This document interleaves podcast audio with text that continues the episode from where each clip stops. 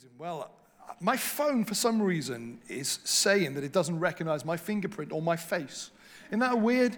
Um, so I use it for my timer, so I just got no track of time today. So there you are. Well, man, it must be a sign. The Lord must want me to go on a bit longer today. Oh, thanks for all those amens. That was, that was beautifully done. Oh no, some of your prayers have worked. It's come back on. It's recognized my face, and the countdown has begun.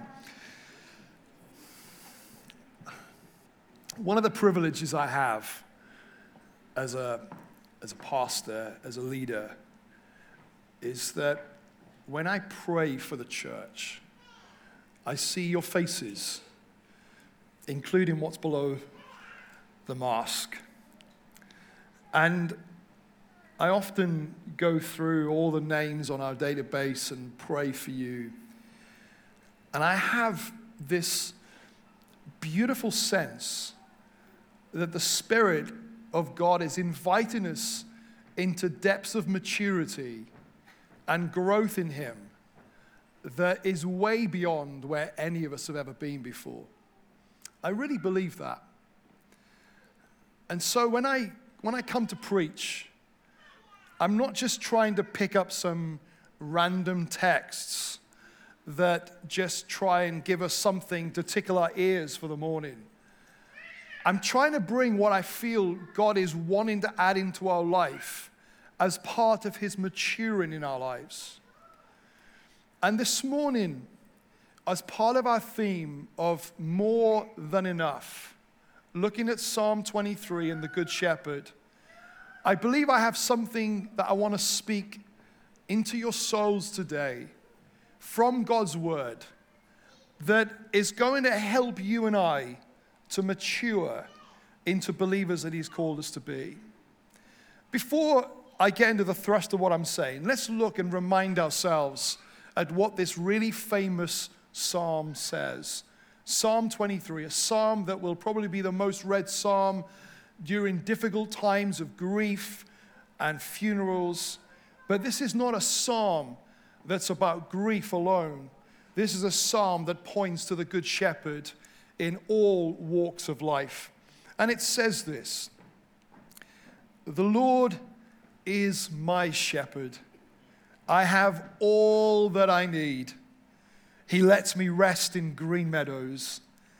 He leads me beside peaceful streams. He renews my strength.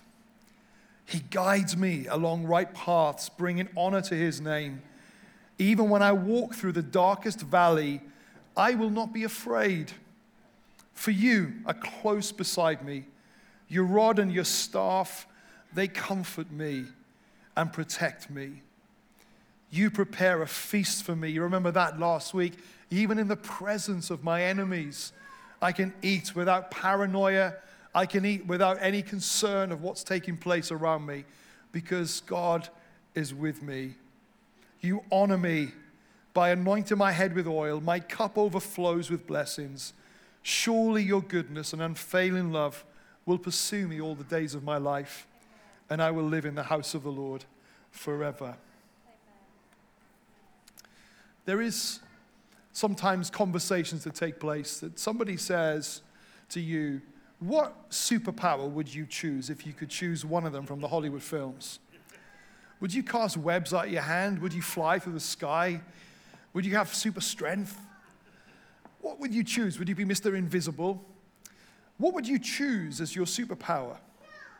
And the Bible teaches us that there is a superpower that's available to the people of God, to you and I. And we're going to look at that superpower today. And I'm going to talk from a very open and honest place that for many of us, that superpower is not something we've ever particularly deployed in our lives. It's not something we've got used to using. It's something that's more likely to sit on the shelf, or it's something that we may desire, but even in our desire, we've still not seen its fulfillment. In fact, some of you will be disappointed in this room that you've tried to step out in this superpower and it's not worked. That's how it looks and that's how it appears. And that superpower is faith. The Bible encourages us that if you have faith, that's just the size of a grain of mustard seed, that impossible things can happen. And it's real. And because many of us have never seen those vast, big scale miracles take place, it's easy for us to just contextualize back that faith maybe is a watered down version. We have a diluted version of it that's present and real today. There's a dissonance between what we read in the scriptures and what we understand in our experience. And I want to look at that very honestly today. Because I believe that faith drips through Psalm 23. Because it doesn't matter if he's a good shepherd, if you're not holding his hand. And it takes faith to hold his hand. If you are not full of faith, then that feast he's prepared for you will be overtaken by the surrounding enemies. If you don't have faith, then the valley of the shadow of death that you walk through will fill your life with tears rather than hope. Faith exudes through Psalm 23, and faith is meant to exude through the life of a believer. Let's look at some of the significance of the power of faith. Jesus said himself in Mark's Gospel, chapter 11, I tell you the truth. You can say to this mountain, May you be lifted up and thrown into the sea, and it will happen. But you must really believe it will happen and have no doubt in your heart. I wonder if I asked for testimony time this morning, can everybody come forward who's ever moved a mountain by faith? Could you just come and share your stories? Uh, let's look at the geology landscape and how that's changed. Could you come and share those moments and those stories? The other day I had about, I think it was uh, um, 800 kilograms of stones arrive to lay on our back garden. Um, I live in a three story house and they couldn't deliver it to the back garden. They delivered it to the top of the three story house and I had to carry these 800 kilograms down three flights of stairs to my garden. That, that's the nearest I've come to moving a mountain. But Jesus said, I tell you the truth, this can happen. This is either a delusional Jesus or there's something in our life that we've not yet found we've not matured in. And I want to just unpack for us what that looks like and how that maturity happens and what it can mean for the reality of our lives. So we don't live in dissidence, we live in process. This is possible. Faith, some people say, has an alternative spelling. You may have, if you've been around Christianity years, you will have heard people say faith is spelled with R I S K. It's risk. The problem is, stupidity is spelled R I S K sometimes as well, isn't it? There's, you know, there's um, you know, a very subtle difference between walking on water and skating on thin ice. The, the realities of those two things can be quite challenging. But faith is essential even within our salvation. Let's take miracles out of it for a moment. Let's take healing out of it. Let's take moving mountains out of it. Faith is essential for your salvation. Paul, writing to the church at Ephesus in Ephesians 2, verse 8, says this For it is by grace you have been saved through faith. Risk doesn't really work in that context. For it is by grace you have been saved through faith. Without faith, salvation is not possible. And this is not from yourselves, it is a gift of God. So faith comes from God. We don't conjure it up, we don't sit a paper, we don't do a study and suddenly develop faith. Faith is a gift from God. But not only is faith essential for salvation, faith is essential for our worship. You might think music is essential, it's not. You might think gathering with God's people is essential, it's not. Not for worship. You might, you know, think that actually living a good life you know, Jesus said, if you love me, keep my commandments, and that's essential for worship. But that's not what it says here. In Hebrews 11, it says, it is impossible to please God without faith. You can live perfect lives, you can sing wonderful songs, you can develop beautiful harmonies, but it is impossible to please Him without faith. Anyone who wants to come to him must believe that God exists and that he rewards those who diligently seek him. So, faith is essential for salvation, and faith is essential for worship. But let's explore a little bit further what is faith? Because the Bible is actually very explicit. The word faith might sound a little bit airy fairy, and we try and find our analogies to make it work. You know, like none of you looked around to your chair when Des said, Please take your seats, and thought, I hope it's going to hold me up. It was just an assumption. That illustration would have worked better if somebody's chair had collapsed at that moment, but there you are, we won't go there. But the Bible is very explicit at describing what faith is. Let's look at it a bit more. In Hebrews 11, verse 1, famous chapter on faith, it says, Now faith is the substance of things hoped for, it's the evidence of things not seen. I mentioned that some people have said that you can spell faith R I S K. I want to suggest there's a better description of faith than risk, and that is trust. Faith can feel a little bit airy fairy sometimes. Do you have faith in God? Yes, I have faith in God. Do you trust God? Do you trust Him? Without trust, it's impossible to please God. When He says something that disagrees with your wants and your desires, do you lay down your wants and desires and trust what He says? If you don't, it's impossible to please God. We trust. It is by grace you have been saved through trust. We placed our hands in Christ and said, We can do nothing to save ourselves. We trust that your death and resurrection on the cross was more than enough for me. Salvation can't happen without trust or without faith. And now we just read now faith or trust is the substance of things hoped for. Substance. If you've got a house that the, the foundations are a bit shaky, they might say you've got subsidence.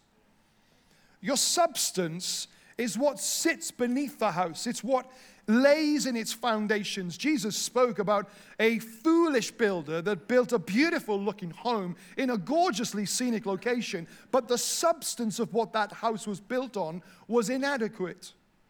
Faith is the substance of things hoped for.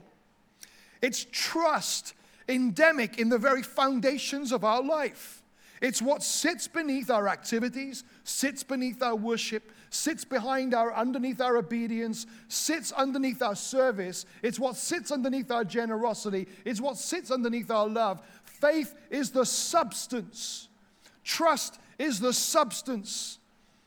What foundations have you built your following of Jesus on? Is it that you feel blessed when you're with him? Is that your foundation? It's not good enough. It's not deep enough. There's a maturing of your foundations that God wants to form in you. Is it that you enjoy fellowship? Is it that you enjoy being part of a community of God's people? If that's your foundation, it's not good enough. It's not deep enough. Faith is the substance of things hoped for, the certainty of what we do not see. That's an interesting phrase, isn't it? What we do not see. Because right at the very beginning of time, and we've kept going back to this week after week in this series of More Than Enough, that in the beginning was the Word, there was nothing else. The Word was with God, and the Word was God. And He spoke, Let there be light. And He didn't take, He, he didn't recycle some other form of light. He didn't get all the torches and the candles and say, No, I'm going to reform this into a way that makes light. He spoke into nothing. And the very power of his word was able to transform the unseen, the invisible, what wasn't there, and to make it something that was real and something that is there. That's faith in God's power in life. It's the substance of things hoped for, the certainty of things that we do not see. Certainly, I know that in, within my life, there have been so many occasions in our, in our marriage and in our family and in our journey of faith. There have been so many times when there's been a promise that God has given, and you think, how on earth can that happen? I see no sign of it materializing whatsoever. I think of some of the prophetic words we had over, we've had over the church here over the years. I think of some of the things that God has spoken to us through His scriptures time and time again. And you look at the environment and it looks like it's invisible. But faith is the substance of things hoped for, the certainty of what we do not see. I remember when that Southwest Awake was an idea that I felt a whisper of the Spirit Will anybody join in? Will anybody participate? And now we've got hundreds of believers all over the Southwest taking part in it. It was a step of faith. When a number of years ago, God, I, I remember I was by a brook in Dartmoor, and I was walking along this brook, spending some time with Jesus, and I felt God ask me to step off Elim's national leadership. And I felt God say, I want you to step off because there are some things I want to do in the Southwest and I need your time to be available for it. Now, He doesn't need me. God can speak and make light happen. He doesn't need me, but He chooses to work through us as His conduits. He's looking for people who will be the catalysts of this faith, who will build their life on the substance of faith. As a part of that journey, you know, I remember beginning to dream about being part of just a kingdom minded movement that wants to see churches planted. Just three weeks ago, we launched, we started the Church Planted Academy. Got 20 students on this Church Planted Academy. I think in the next 10 years, we could see 100 churches planted across the Southwest. Where's the evidence, Mark? It's in my substance. It's faith, it's trust, the substance of things hoped for, the certainty of what we do not see. And God is looking for people who will travel that adventure with Him. And they will say, within the substance of my life, I'm, there are many options I can build my life on. You can build them on your feelings, you can build them on your blessings, you can build them on your perception or the perceptions that other people have of you. You can build them on your status, but God wants us to build our lives entirely upon the substance of faith yeah. and what the Spirit of the Lord is doing. Say, well, Mark, you're a, you're a pastor, you're a full time in ministry. I, I get that this is part of your vocation, this is part of your call. No, no, no, you completely misunderstand the scriptures. You completely misunderstand. You know, the gifts of leadership that God gives to the church are given to equip the saints for works of service. It's not a call upon the ministers of the church to be the people who move in the signs and wonders, and you bring your sick to us, and you bring your needs to us, and you bring your circumstances to us, and we have a word from God for you and say, This is the answer, now go and do it. That's not the scriptural form of church. It's that you hear from God. It's that you pray for the sick. It's that you raise the dead. It's that you believe by faith. It's that you set up prayer initiatives across the Southwest. It's that you be planting churches. It's that you stand up in the courage of the things that God's got for you. But we sell short and we build our life on other substance.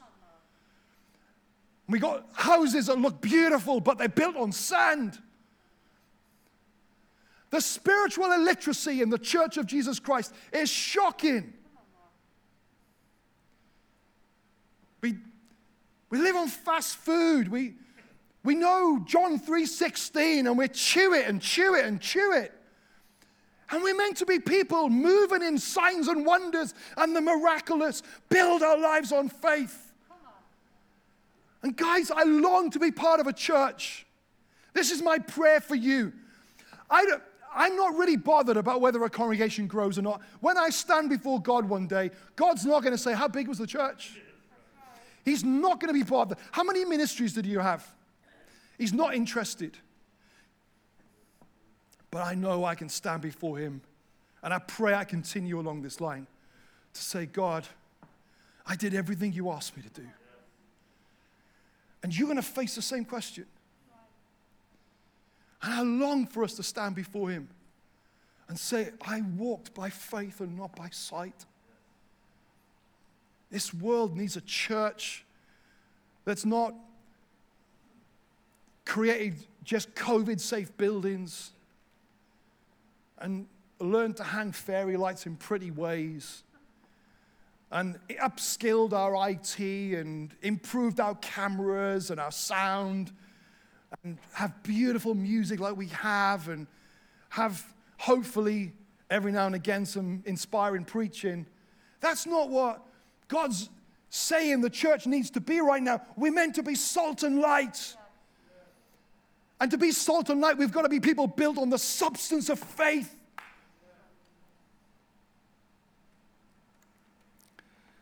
Jesus said you can move mountains.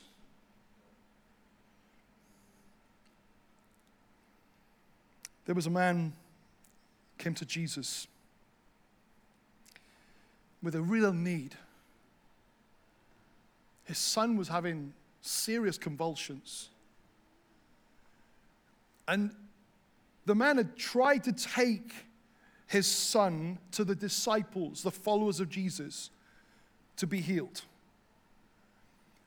And we see that in this particular instance of sickness that there was a demon that was the cause. I don't believe all sickness is demonic, but I believe some of it is. And in this case, we read that Jesus discerned that it was demonic. And this demon would cause this boy to throw himself into fire, into water, into lakes. And it was just trying to destroy this kid's life. And I'm a, I'm a parent. You know, there's nothing we wouldn't do for our kids, eh? We would, we would stand in the way of harm for them because that's what good parents do. That's what love does. And this man, this father, goes to Jesus and explains the issue and the problem. And in Mark 9, verse 17 onwards, we read this one of the men of the crowd spoke up and said, Teacher, I brought my son so you could heal him. He is possessed by an evil spirit that won't let him talk. And whenever the spirit seizes him, it throws him violently to the ground. Then he foams at the mouth, grinds his teeth, and becomes rigid.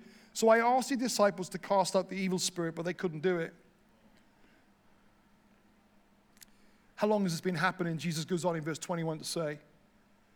Jesus asked the boy's father. He replied, Since he was a little boy, the Spirit often throws him into the fire or into the water, trying to kill him.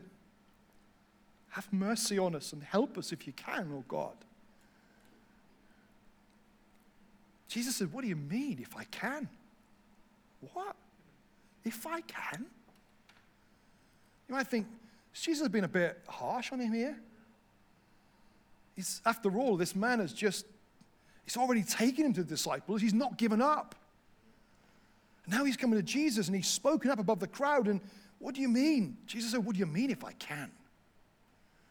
Anything is possible if a person believes.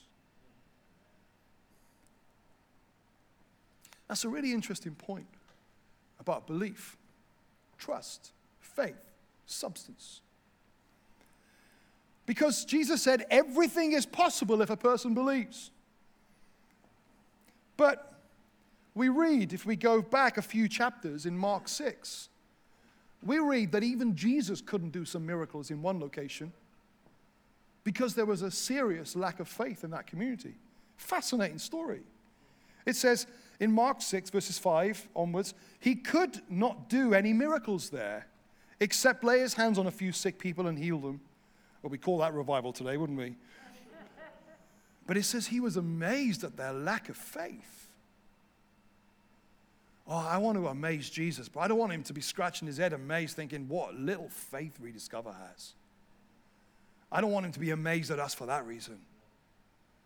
I want him to be amazed at the level of conviction we have. Now, faith can't be mustered up. We can't determine that I'm going to be full of faith today. We don't grit our teeth, we don't put mind over matter. Faith is a gift of God. But there's a process to faith growing in our lives. And let me tell you one of the reasons why there is a process. Because let's just say the moment you came to Jesus, you suddenly were able to access that superpower of faith that you could move mountains. Can you imagine the chaos? Of all these people going around saying, Look what I can do. Exwick be moved in Jesus' name. Suddenly, Exwick is banished to Plymouth. Imagine someone falls out in church and they say, Be smitten in Jesus' name, and suddenly they die. Imagine someone 120 years of age on their deathbed, and you go and say, not, I don't want to lose them. No, no, get up in Jesus' name. And they say, Please let me go this time. Let me go. I will not let you go. Let me go.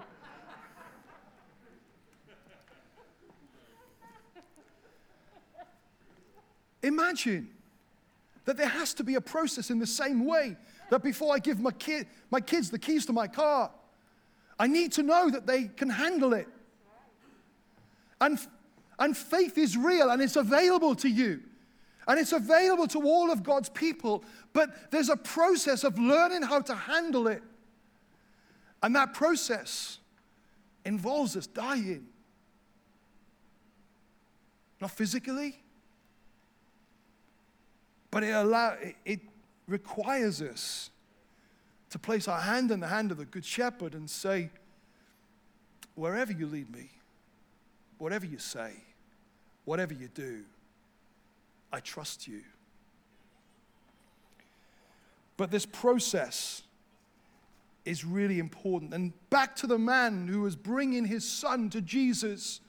Jesus said, Anything is possible if a person believes. And the man said, He instantly, it says in verse 24, cried out because it was so desperate. He cried out. He didn't say, Oh, here's a small answer I got out of a book.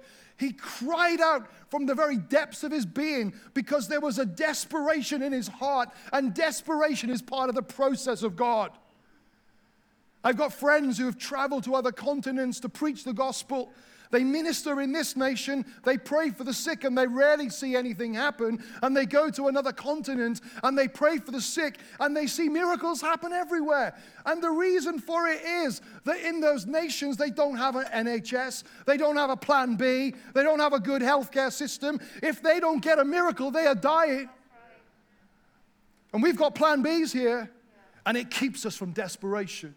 Oh, I thank God for the care and the all of those who are serving in those ways in our society. Thank God for the skill that He has given science to be able to combat many of these evils that are present and pervading the bodies of people in society. I thank God for all of those with skills with mental health. I thank God for all of those things. But, guys, we are called to be desperate before God to say, God, I will not let you go till you bless me.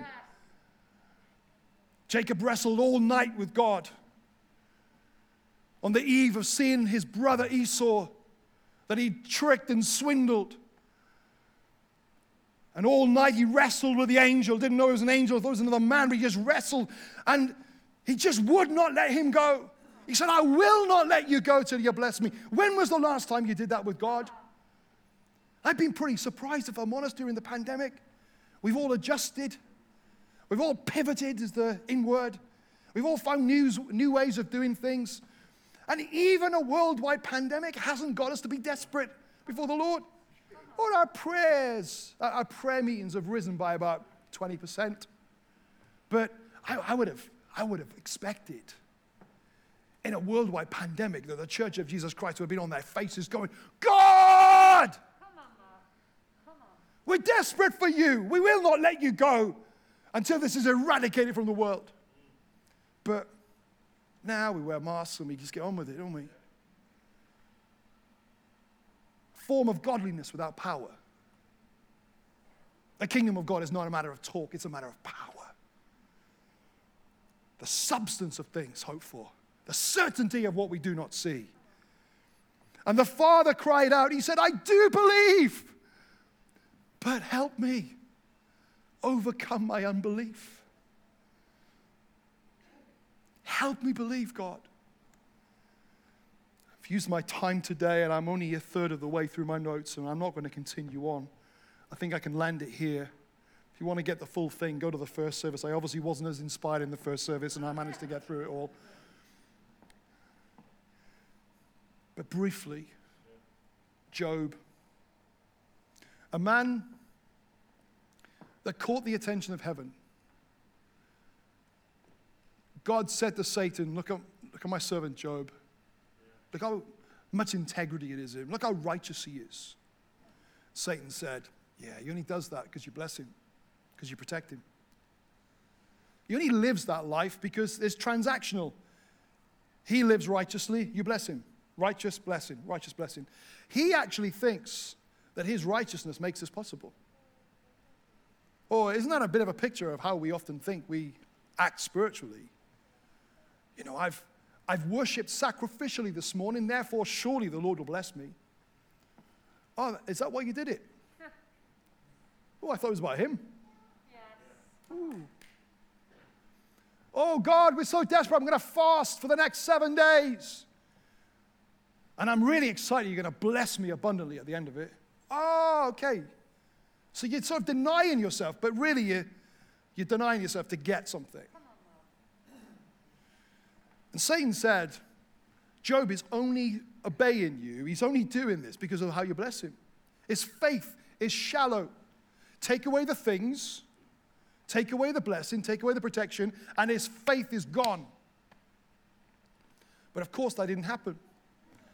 But Job lived this sort of conviction and this belief that he started out that it was transactional, it was around his perfection. When you look at when things go wrong in your life, do you ever wonder, what have you done wrong?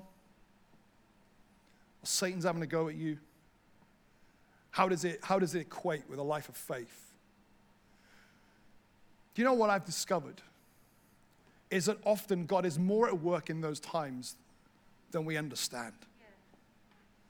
Job didn't have the narrative that we've got today, but we go forward many chapters and we find his friends have continued to say to him, You must have messed up, Job. You must have sinned. Repent, and God will relent from this judgment that's upon you. Job said, I've done nothing wrong. I've lived this life of integrity. I've got nothing to repent of. But there was something deeper that God was about to teach Job. And we read later on that God appeared to Job in a whirlwind. And God begins to say to Job, Were you there when I created things? When I flung the stars into space, were you there? When the very breath of my mouth carries the wisdom of eternity, were you there? And Job does this. Not with a face mask, with his hand. I've already spoken too much, God. I realize the folly, the stupidity of me trying to just wave my fist and say, God, why is this happening to me?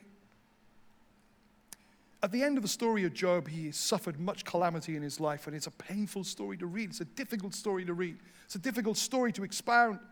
But he lost many things in his life that we would have wanted to have turned up with a pastoral team and say, In the name of Jesus, let's break this over your life. But God was at work. And we see at the end of the story that Job had more riches returned to him than he lost. He had more family returned to him than he lost.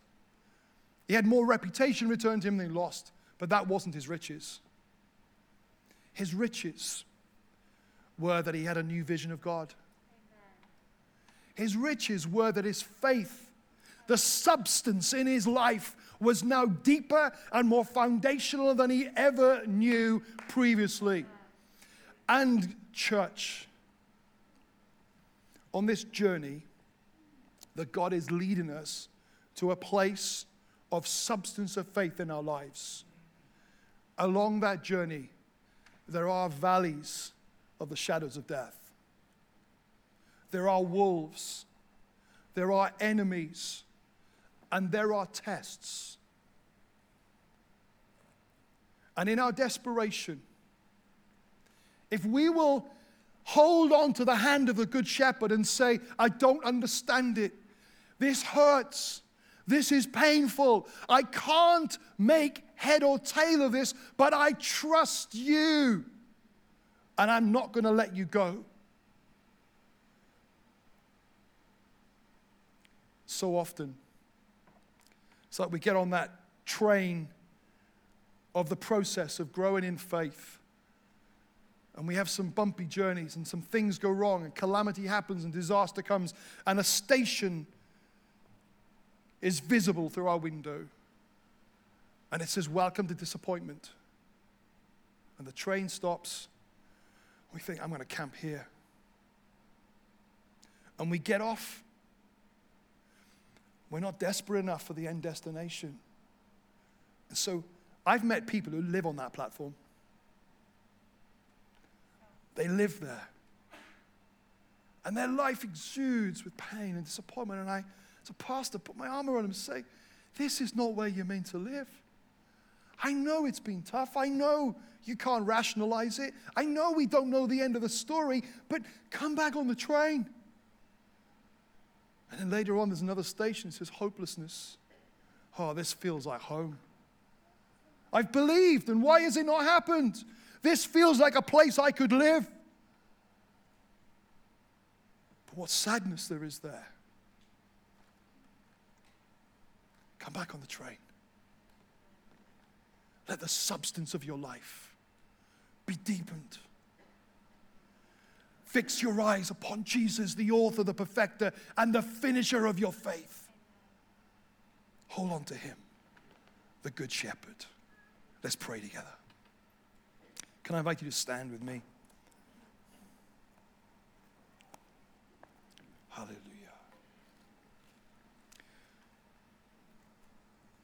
Hallelujah. Band, would you come and join me? Jesus.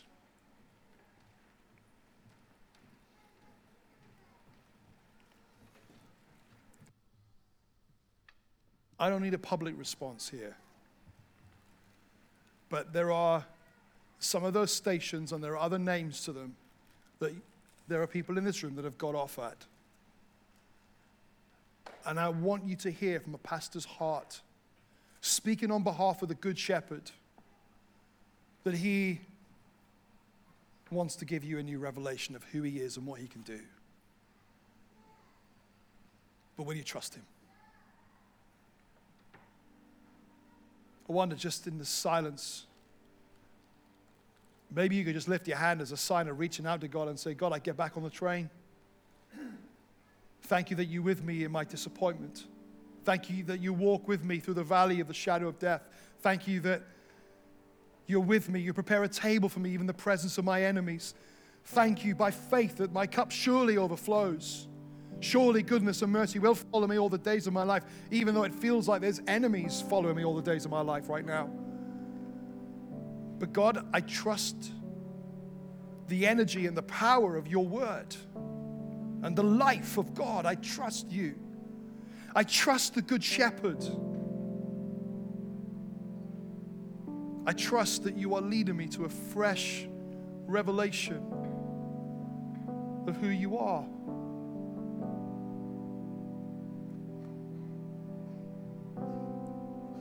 Father, I know that you have shepherd's heart, good shepherd.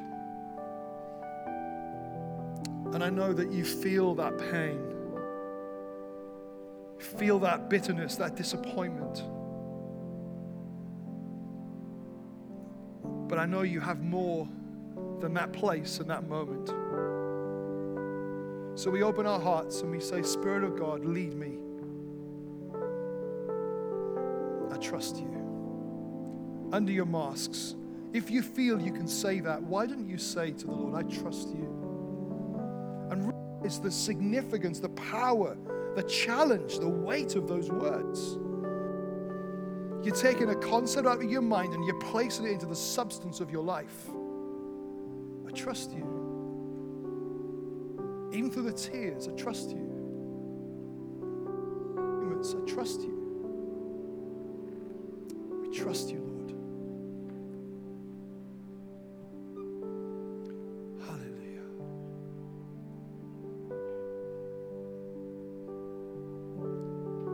Oppressed, but we're not crushed, persecuted, not abandoned, crushed, but not destroyed.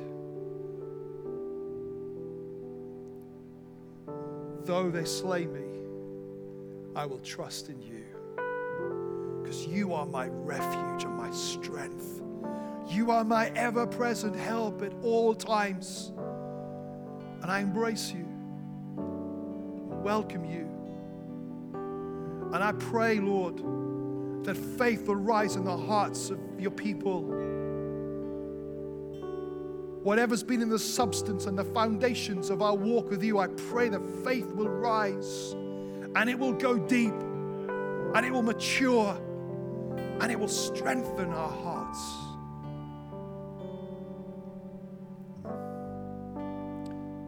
While you respond, if there's anyone in this room that doesn't know Jesus, if there's anyone watching online that you don't know Jesus, Jesus described you as being like a sheep without a shepherd. You're wandering your way through this world and you need a protector, you need a guide, you need someone who loves you unconditionally. And that person is Jesus. And he doesn't have to prove that in the future, he's proven it in the past. He gave his life for you on the cross. And he says, if you will recognize your need of him, call upon his name. It says, Those who call upon the name of Jesus shall be saved. And I'm going to pray a simple prayer. If you would like to receive Jesus as your good shepherd in your life, would you pray this wherever you are? Pray it after me. And it goes like this Jesus, I thank you that you gave your life for me. I'm Sorry, I've wandered. I've left you out of my life and I've done my own thing, but I want to follow you. I recognize my need of you. And I thank you that you came to find me. And now I ask that you'll fill me with your love, that you'll cleanse me of all my past wrong, and that you will fill me with yourself, that I will follow you all the days of my life. In Jesus' name. Father, I pray your spirit will presence yourself in the hearts of everyone who prayed that prayer. Come and reveal Jesus, his love. If you prayed that prayer from home, then why don't you tell one of the online team, I prayed that prayer this morning. I'd like to become a Christian. And someone would love to encourage you and help you. If you're in the room and you prayed that prayer either for the first time or come back to God this morning, would you raise your hands where you are? Just put it up, and when I've seen it, I'll just recognize it and I'll know to include you in a prayer. Is there anyone? I know there's some people with their hands lifted in worship, and I'm assuming that's just a worship poise, but if there's someone just lift it a bit higher, if that's an intentional prayer of yours to give your life to Jesus. Father, may each of us build our life on the substance of Christ, I pray. In Jesus' name, amen.